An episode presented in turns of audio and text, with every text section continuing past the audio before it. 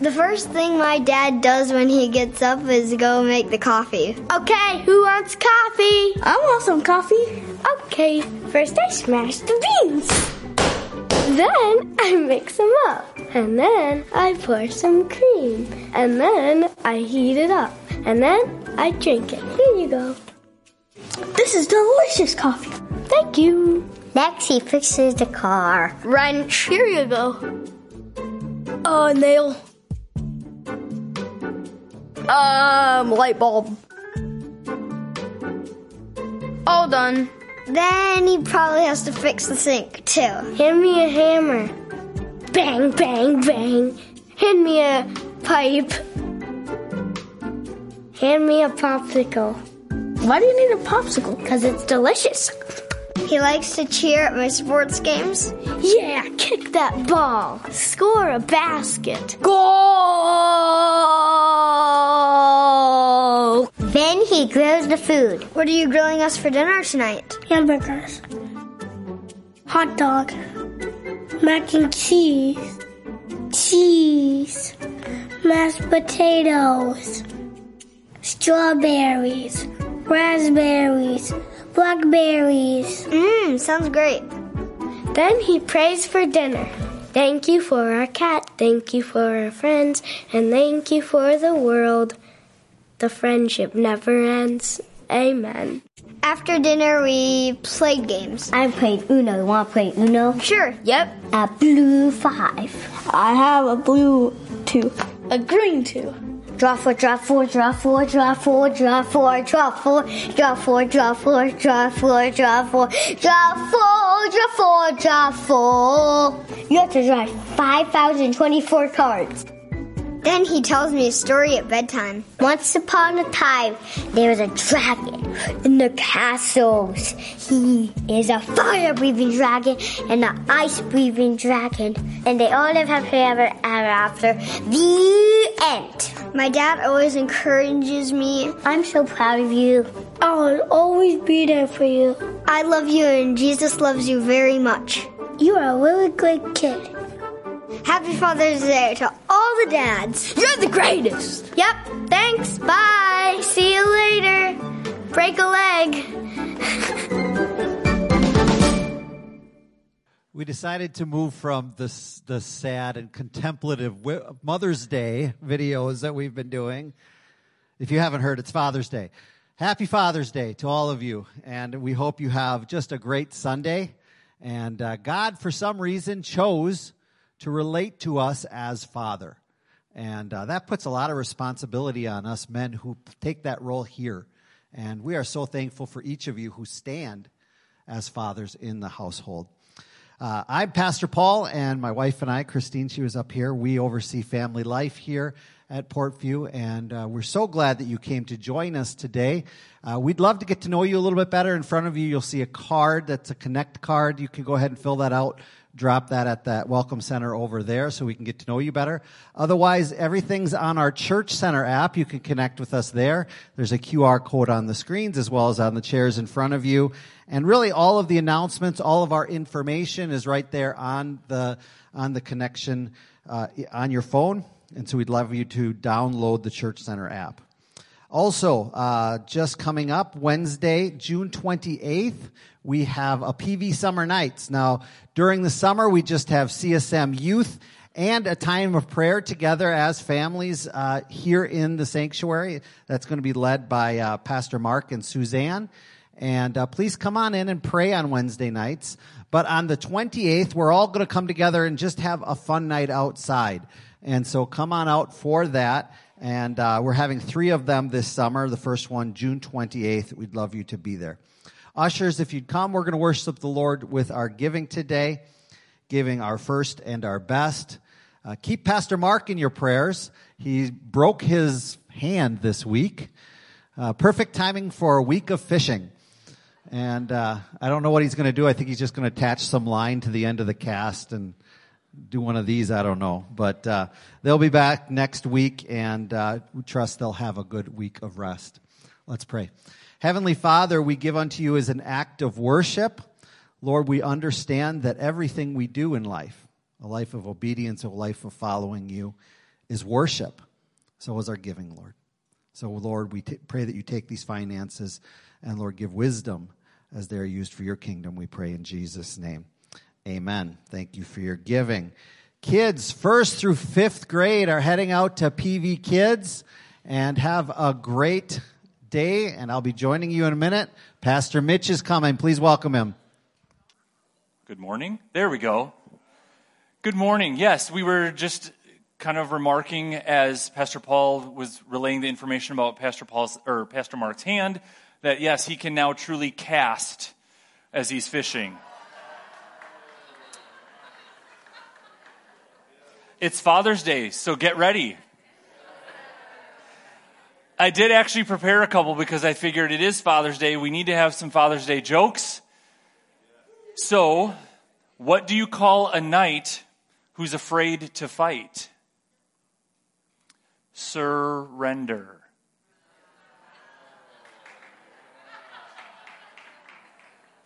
Okay, some of you are still getting it. Okay.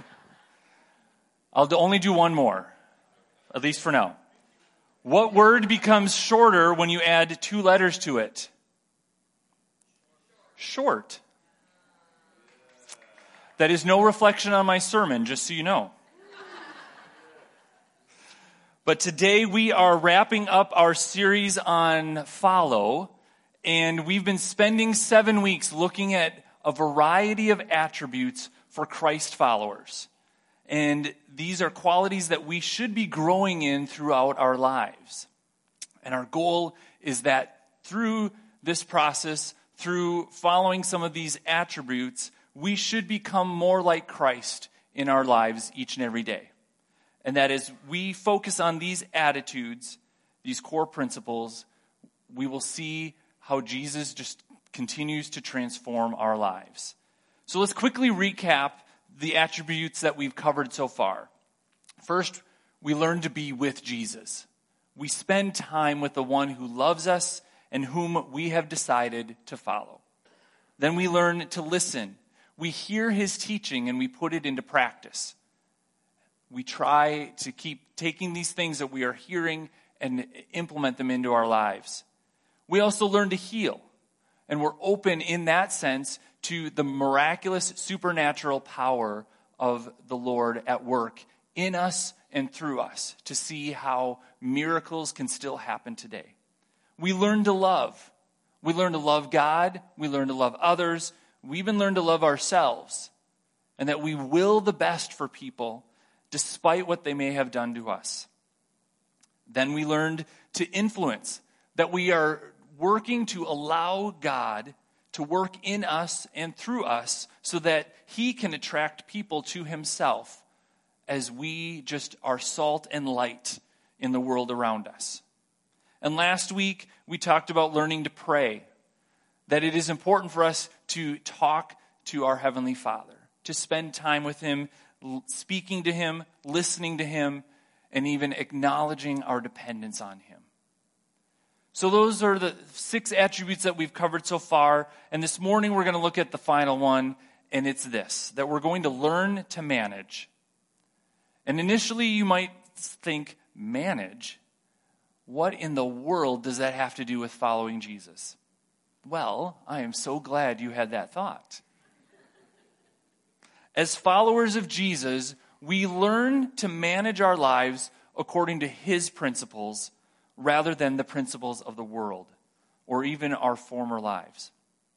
We learn to manage, we learn to orient and organize our lives to live life Jesus' way.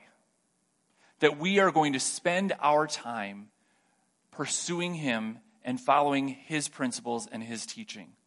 And so Jesus Himself gives us a great overarching framework for how we should approach life as one of His followers. In Matthew 22, 37 and 38, we read this. And he said to him, You shall love the Lord your God with all your heart and with all your soul and with all your mind. This is the great and first commandment. So essentially, Jesus is telling us that we have one job to do that is of the highest importance, and it is essentially this to love him with our lives. That we are to worship him and give him the honor that he is due. That as we go through the situations of life, those that are both normal and extraordinary, our highest goal is to love him with our lives. Everything we do becomes an opportunity to love him and to worship him. We can love him and we should love him with every area of our lives, including our thoughts, our bodies, our finances, our words, and so much more. As Christ has invited us to follow him, he invites us to live life according to his ways. And in case you haven't realized it yet, his ways are very different than the ways of this world. But although his ways are different, he has given us such great hope and a promise of wonderful blessings as we do follow his ways. Matthew 11, 29 and 30 tells us the reality of following his ways, and we can know it to be absolutely true. And he says this there Take my yoke upon you and learn from me, for I am gentle and lowly in heart, and you will find rest for your souls. For my yoke is easy and my burden is light. He invites us to give up the yoke, the burden of our old life, of the ways of the world, where we are weighed down by the fallout of our sin and sin's harmful and destructive results and consequences. So Jesus invites us to give up that old yoke and to take on his, which is easy and light. It is a yoke that when we follow it, we will see that it is thriving and full in our lives. That we, as we take on that yoke, will have a life that is full, it's abundant. There are blessings that we can't even always put our fingers on as we follow Him. It's life that is unhindered by destructive habits or consequences.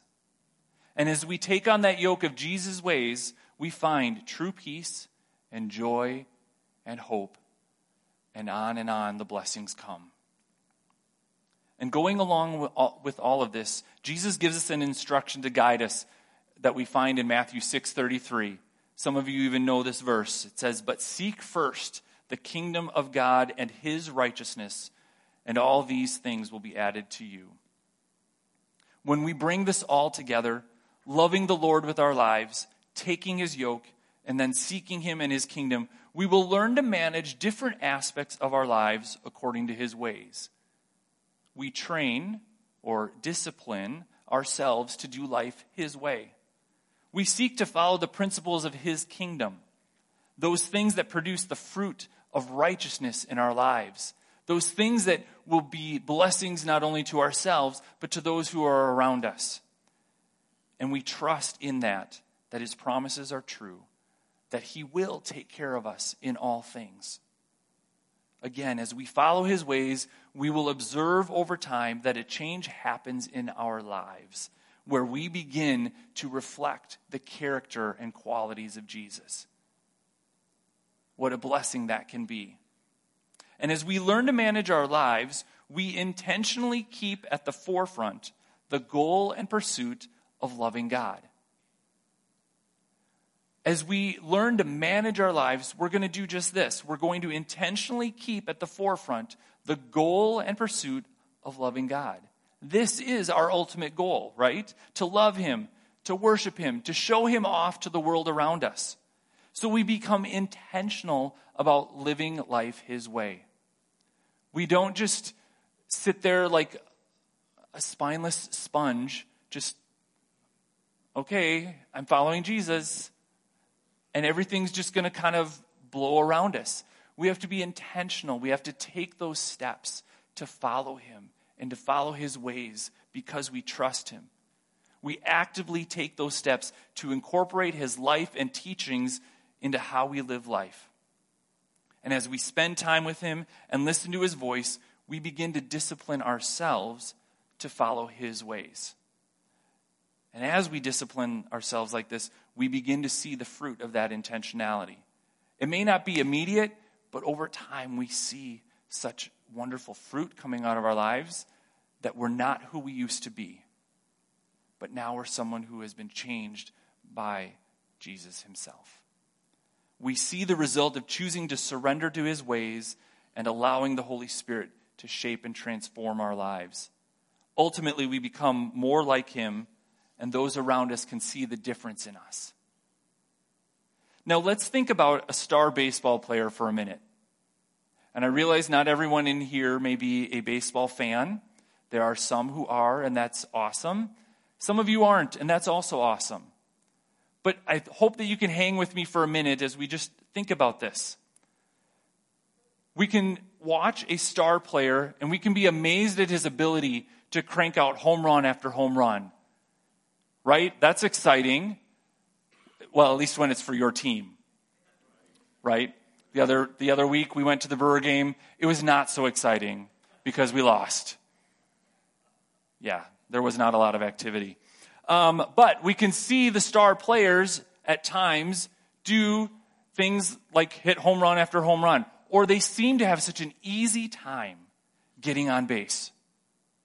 Like, you're just amazed. Wow, they're always on base. What's going on? Or they're able to steal bases with ease. Like, they get the jump on the pitcher, and they're at second base before the pitcher even gets it to home. Or maybe they have an easy time throwing it in from the outfield, having that perfect accuracy to throw the runner out at the plate. And everyone's excited. Yeah! We have those things that we can see and we can observe. But let's consider why he's able to do all those things. He may be a gifted athlete, but his gifting alone is not going to keep him at that star level. He's not going to be the GOAT the greatest of all time if he just kind of is aimless about it, right? He, what we don't see is that he has chosen to pour his energy into being mentally and physically prepared. He's disciplined himself to follow a routine regimen of exercise and diet and, and uh, rest. He knows that these disciplines must be undertaken and done so rightly in order to perform at a star level during the actual games. They may seem silly to us as we watch, like, why would they do that? But they are essential to him, to the, the player, so that he can do that and do it well. Because without it, he will fail. And he might fail miserably and for, you know, the highlight reels, it might be spectacularly that he fails. And I say all this because I think the same is for us as we follow Jesus. The world around us may look at some of the practices that are lined up in His Word and they think you're crazy. Why would you do that? Or why would you not do that? But we know that by doing these practices, we are able to experience God's best for our lives. By disciplining ourselves to choose Jesus' ways and teachings, we receive the wonderful, abundant life that He has promised and He wants to give us. And so Dallas Willard, a Christian author and thinker, says it like this, and he compares baseball to the, the Christian life also. He says, A baseball player who expects to excel in the game without adequate exercise of his body is no more ridiculous than the Christian who hopes to be able to act in the manner of Christ when put to the test without the appropriate exercise in godly living. In following Jesus, we learn to manage our lives, to discipline ourselves to live according to his teachings, so that we can show our love for him and show the world the great transforming work that He has done in us. And this becomes an outflow of our lives as we grow in all of these attributes that we've been talking about, like spending time with God, as we listen to His voice, as we dig into His Word, as we look for opportunities for Him to be at work in our lives. This becomes an outflow of who we are. So, with this as our framework, let's look at a few particular areas that we can learn to manage, that we can learn to discipline ourselves so that we live according to Jesus' way. Now, I will tell you, Each of these could be full length sermons in and of themselves. But because it's Father's Day, I'm going to spare you that. We're going to talk about a couple things and we're just going to touch them on them briefly, but I think they provide some high level principles. And I can tell you, we're only going to talk about four. There are many principles that we can follow as we dig into His Word and as we allow the Holy Spirit to work in our lives. But let's look at the first one. It's this manage your mind. Christian author and speaker Jennie Allen wrote in her book, Get Out of Your Head, that the greatest spiritual battle of our generation is being fought between our ears. The greatest spiritual battle of our generation is being fought between our ears. And if you look around us, I think many of us will see that to be true. We constantly battle that flurry of activity that goes on in our minds. We constantly are having all of these thoughts that bombard us. Some, yes, we have to diligently have and, and work through. But often they can be debilitating, they can be so non helpful to our lives. And the enemy of our souls wants to distract and disable us from being the from living the full complete life of following Jesus. So we get bombarded by all kinds of thoughts. Now here's the good news we do have guidance on how to overcome those thoughts that lead us in a variety of directions. The Apostle Paul gives us this spirit led guidance in Philippians 4, verses 8 and 9, where he says, Finally, brothers, whatever is true, whatever is honorable, whatever is just, whatever is pure, whatever is lovely, whatever is commendable, if there is any excellence, if there is anything worthy of praise, think about these things and what you have learned and received and heard and seen in me, practice these things, and the God of peace will be with you. It is true that we will have all kinds of thoughts that enter our minds. And yes, the enemy will try to induce anxiety or doubt or anger or whatever else into our thought patterns. And if he can distract us and get us down that road, yes, we can go down that road. But we do have the ability to manage our thoughts. We can choose to think on the things that are true and pure and honorable. We can take control over our thoughts and focus them in a right direction. In 2 Corinthians, Paul asserts that we take captive every thought to make it obedient to Christ. Think about that for a moment. So often, we can allow our thoughts to be like a runaway train. Right? We get on this thought cycle and it gets out of control. It is just railroading everything, plowing over anything in its path, and it is derailing us from what we probably should be doing or need to be doing because we've got this flurry of activity going on in our minds. And they, these thoughts can hold us captive if they are uncontrolled because we're anxious or we're freaking out or we're consumed with doubt. But we can, by the power of the Holy Spirit who lives inside of us, take that thought captive and bind it up. We can say, Stop. Homie, don't play that. Some of you get that reference. Some of you are like, What in the world? Okay? We won't go into that. But just you can say, Stop. We're not going to go down that path anymore. And I've learned that sometimes you just have to do that. You just have, I find myself going down the crazy train of thoughts, and sometimes I just say, stop. Why am I having these, this thought pattern right now? Why am I thinking about this? This is a fictitious event that's happening based off of one little conversation, and now I've blown it into this huge thing that doesn't even exist. Okay, I got a couple people who are with me in this. Right? We battle our thoughts, and if we leave them uncontrolled, they will derail us. You find that you are getting angry for no reason. And you might be one of the most calm, peaceful people most of the time, but all of a sudden you have this anger, and you're just like, I'm going to go after them. You're like, wait, stop. Where did that come from? right? So we have the opportunity to take those thoughts captive, even if it is one singular thought, and we can focus instead our thoughts on Christ and believe the truth about Him and believe His truth about us. The reality is, you may have some horrible stuff that's happening in your life. You may be going through some terrible situations that are wreaking havoc, and it is consuming your thoughts. You may be having to deal with, okay, what are my next steps? But make sure that you are dealing in reality and not going down some crazy train. We take these thoughts captive and we reframe our perspective on the situation with God's truth.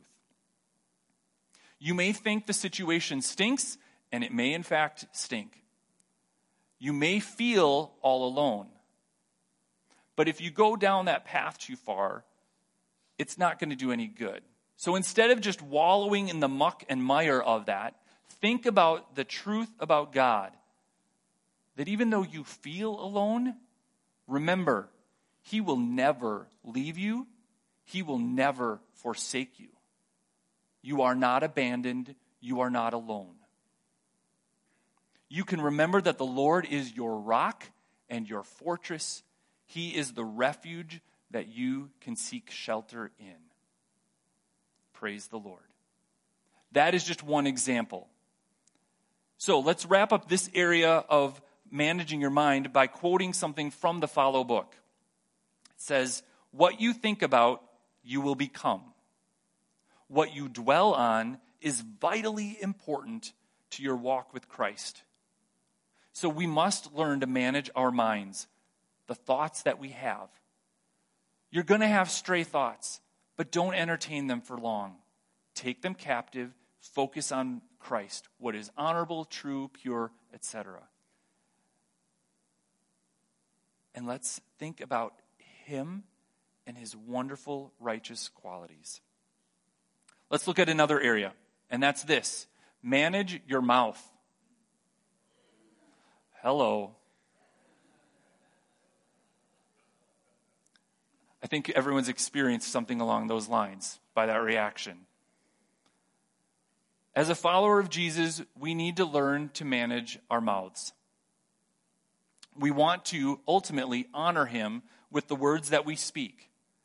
Again, we can listen to the words that the world uses around us, and they are filled with vulgarity, they're dripping with hatred and bitterness, or they're simply spreading gossip. And that's just Facebook.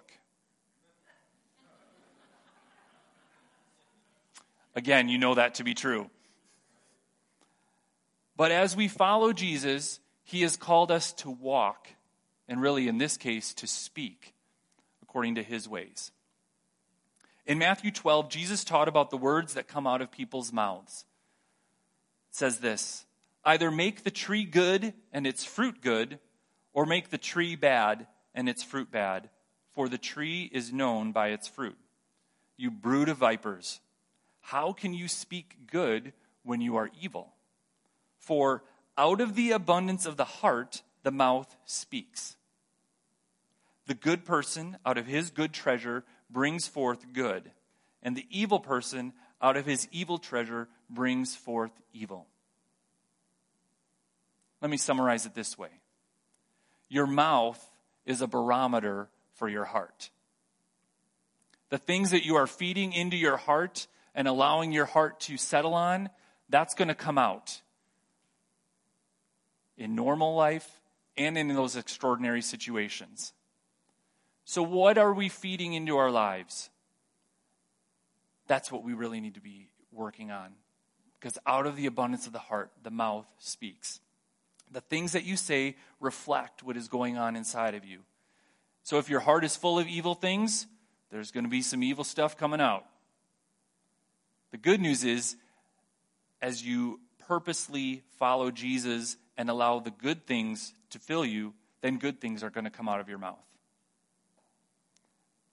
As we allow Him to fill us with those good things and remove the bad things in our hearts, we should notice a change in what our mouths are speaking. And I'm going to even go again to that Facebook example and even what we're, we're typing, what we're posting. Before we decided to Jesus, follow Jesus, we may have been filled with anger and hatred. So our speech would have been filled with profanity or words that demeaned and cut down others. But as Jesus begins to work in us, taking out that anger and hatred and replacing it with his joy and peace and love,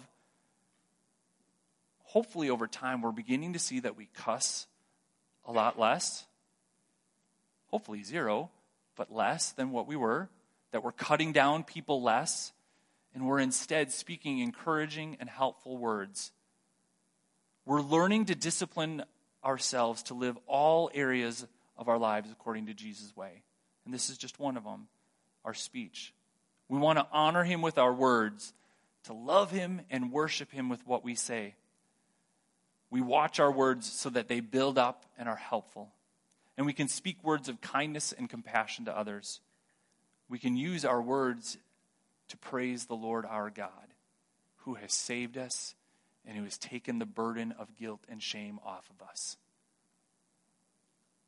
So we've looked at how we can manage our minds and manage our mouths. Let's look at another area that we can manage. We can manage our money. Money is very necessary in our world today, would you say? We need it. So, in and of itself, there's nothing wrong with it. We need to buy food. Most of us already bought food for the meal that's coming in a, just a little bit. Some of us still are going to go to Costco afterwards. Who knows? But we need food. We need clothing. Thank the Lord we are all clothed this morning. Gets really awkward when you're not. We also need to have money so that we can pay our rent or our mortgage or our utility bills. When we use those things, they're all well and good. Food, clothing, shelter, those are good things. And the Lord has provided. But Jesus has taught us a principle on how we should approach money in Matthew chapter 6, where he says this Do not lay up for yourselves treasures on earth where moth and rust destroy, and where thieves break in and steal. But lay up for yourselves treasures in heaven, where neither moth nor rust destroys, and where thieves do not break in and steal. For where your treasure is, there your heart will be also. And he goes on to say this in verse 24 No one can serve two masters, for either he will hate the one and love the other or he will be devoted to the one and despise the other. You cannot serve God and money. Jesus teaches that when we approach money as his followers, we should not be consumed with getting all we can. Don't make the love of money the pursuit of your lives. He takes the topic of money and he addresses the issue of what we treasure. He doesn't want us to waste time and energy on things that are part of our journey as his follower. So, don't focus on getting all the latest gadgets or toys or accumulating wealth as your sole pursuit. Because all of this stuff on earth is going to fade away eventually. It is not eternal, it's not going to last. Instead, we should focus on storing up treasure in heaven. Invest in those things that allow the kingdom of heaven to be advanced. He said, For where your treasure is, there your heart will be also. Jesus lays down the principle that where you put your treasure, that's where your heart is going to go. If you invest in and pursue the things of this earth, your heart is going to follow that naturally because you've invested your resources into that if you invest in the kingdom of heaven and his pursuits, your heart is going to be drawn there as well. Your mind, your heart are going to be drawn to the kingdom of God and his righteousness. And Jesus shows that you really can't have it both ways. You cannot serve both God and money, they're mutually exclusive. You have to choose between pursuing God and pursuing money. is what he's, he's telling us. And I think we can see that to be true. That we need to pursue the Lord because if we're pursuing money, that's going to completely distract us and take us off on a different path. Now, I do want to say this so that it's not too confusing. It is okay to work hard, to earn a good wage, and to have healthy financial resources. There is nothing wrong with that. But is that your sole pursuit in life? Is the question. The question revolves around where is your heart in the whole matter? Are you allowing God to transform you so that you can use the financial resources He has given you to take care of your obligations and to be generous in His kingdom? Are you bringing in the tithe, the first 10% of your income, to give to the Lord and giving even more to His kingdom work as He directs you? Or are you allowing the financial resources that you have to have a grip on your heart, where you are consumed with money, money, money, money, money, and what can I buy, buy, buy, buy, buy? Another principle from Scripture calls us to live within our means. That we should not be purchasing those things that we can't even afford.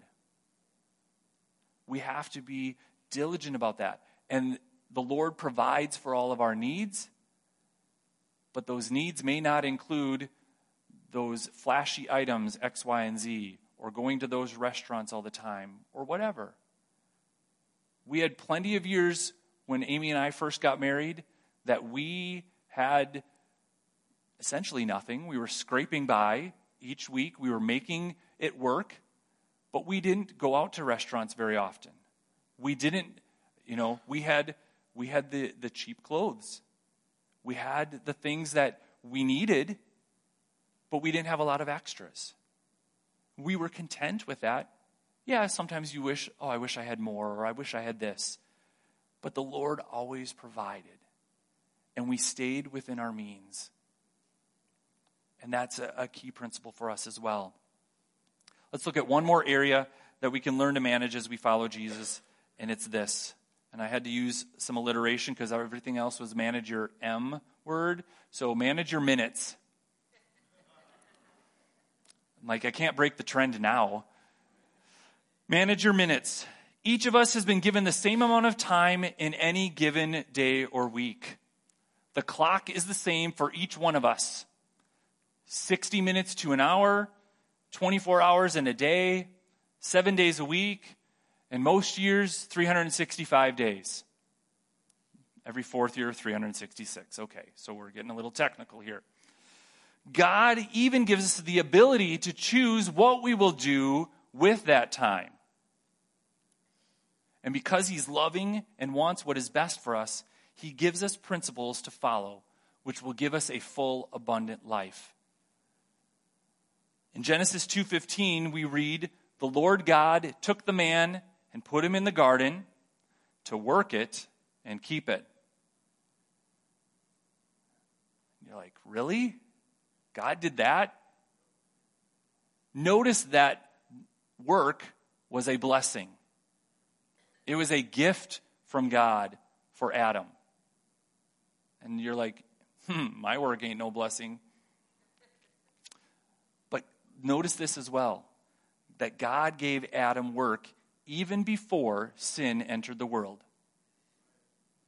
Sin enters in the next chapter.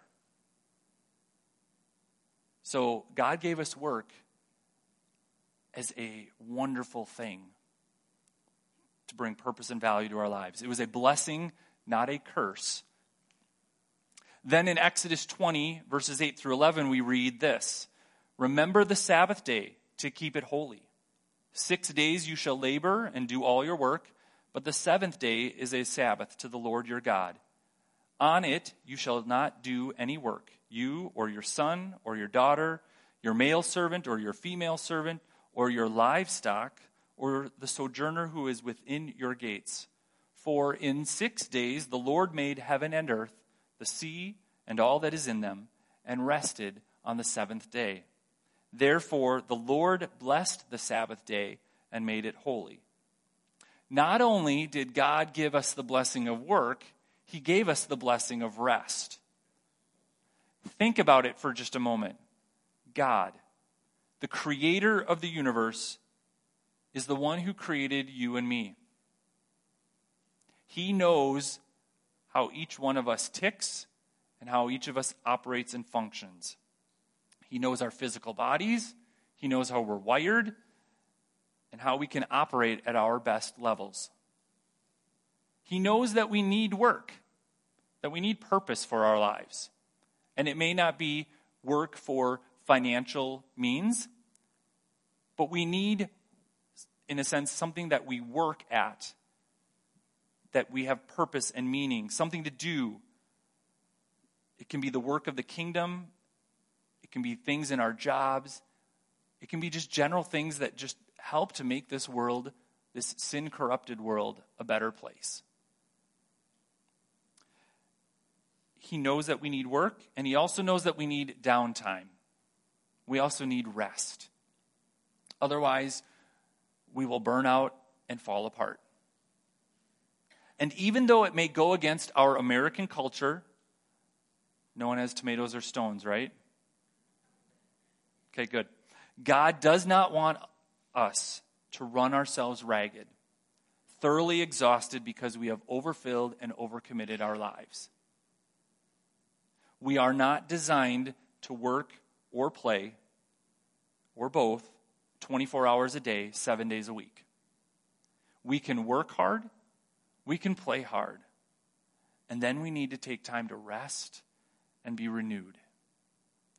In fact, God, in His best, sets aside for us one day a week just for rest and renewal. And if your idea of rest is just running ragged and, you know, doing all kinds of fun things, I encourage you to, yes, do those things, but also find a time where you can just sit and you can reflect. Reflect on what the Lord is doing in your lives, maybe even what you would like Him to do in your life, and how you can just be in His presence. Simply to rest and reflect on Him, on life, and on our journey of following Him. What a blessing He has offered to us in that, that we can work and that we can rest and reflect on Him. So, those are some principles that God has given to us. I'm going to ask the worship team to come onto the platform as we begin to close today.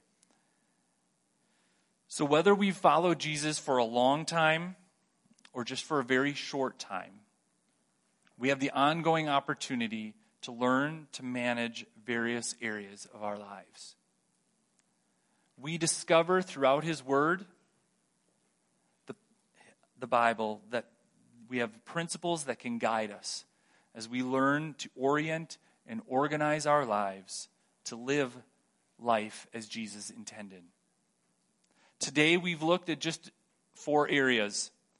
We've looked at managing our minds, which are our thought patterns and what goes on there. We've learned about managing our mouths and what we say.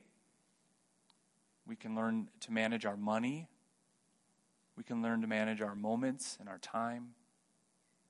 And there are so many other areas that we can learn to manage. And the Lord will lead each one of us individually in those areas as we allow Him to do that. And in all of it, our one goal is this to love Jesus. We want to manage our lives because we love Jesus. And we want to follow his way, which we continue to discover is the best way. We want to love the Lord with all our heart, our mind, our soul, and our strength. So, as we learn to grow in managing these and other areas, our focus is on loving God. We seek to worship Him and show that love for Him in how we live our lives. Let's pray.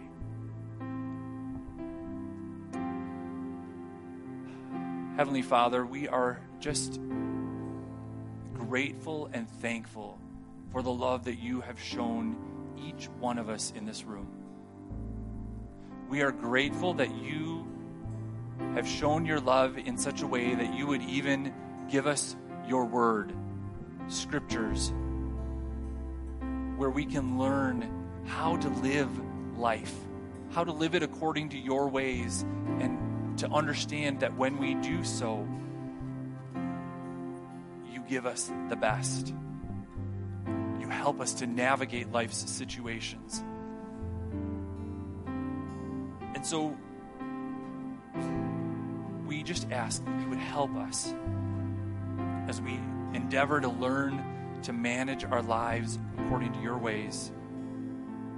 Help us to learn how we can best orient our lives toward how we handle our thoughts, how we handle our words, our finances, our time.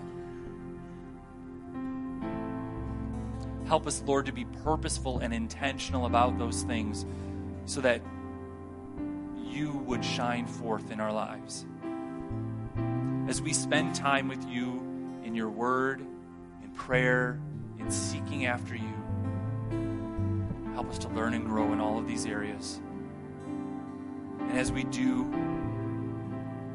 let us grow by your strength and help. Lord, be glorified through us, your followers. May the people around us see your transforming work in our lives. And may they see